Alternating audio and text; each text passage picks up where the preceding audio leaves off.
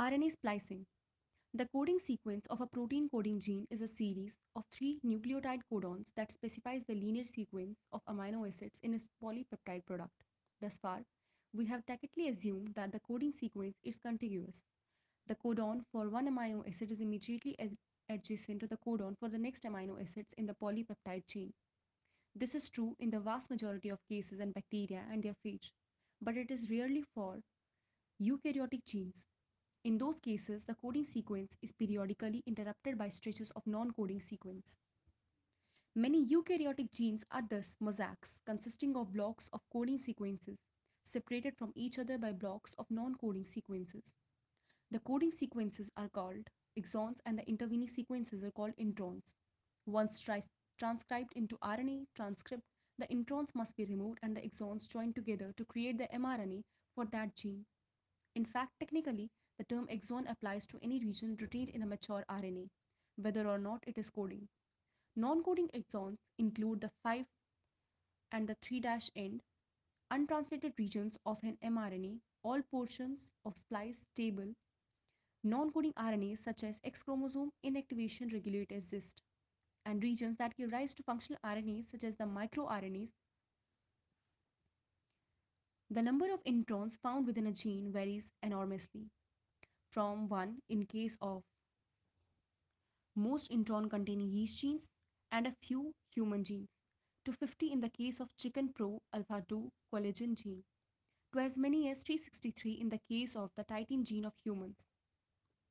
The average number of inter- introns per gene for a range of organisms, clearly the average number increases as one looks from simple single cell eukaryotes such as yeast through higher organisms such as worms and flies all the way up to humans. The sizes of the exons and introns vary well. Indeed, introns are very often much longer than the exons they separate. Thus, for example, exons are typically on the order of 150 nucleotides, whereas introns, although they too can be short, can be as long as 800,000 nucleotides. As another example, the mammalian gene for the enzyme dihydrofolate reductase is more than 31 kb long and within it are dispersed 6 exons that correspond to 2 kb of mRNA. Thus, in this case, the coding portion of the gene is less than 10% of its total length. Like the uninterrupted genes of prokaryotes, the split genes of eukaryotes are transcribed into a single RNA copy of the entire gene. The primary transcript for a typical eukaryotic gene contains introns as well as exons. Because of the length and the number of introns, the primary transcript or the pre-mRNA can be very long indeed. In the extreme case of the human dystrophin gene, RNA polymerase must transverse 2400 kb of DNA to copy the entire gene into RNA. This raises the possibility that exon abundance and length could have a significant effect on the expression rate of genes. As we have said, the primary transcripts of intron containing genes must have their introns removed before they can be translated into proteins.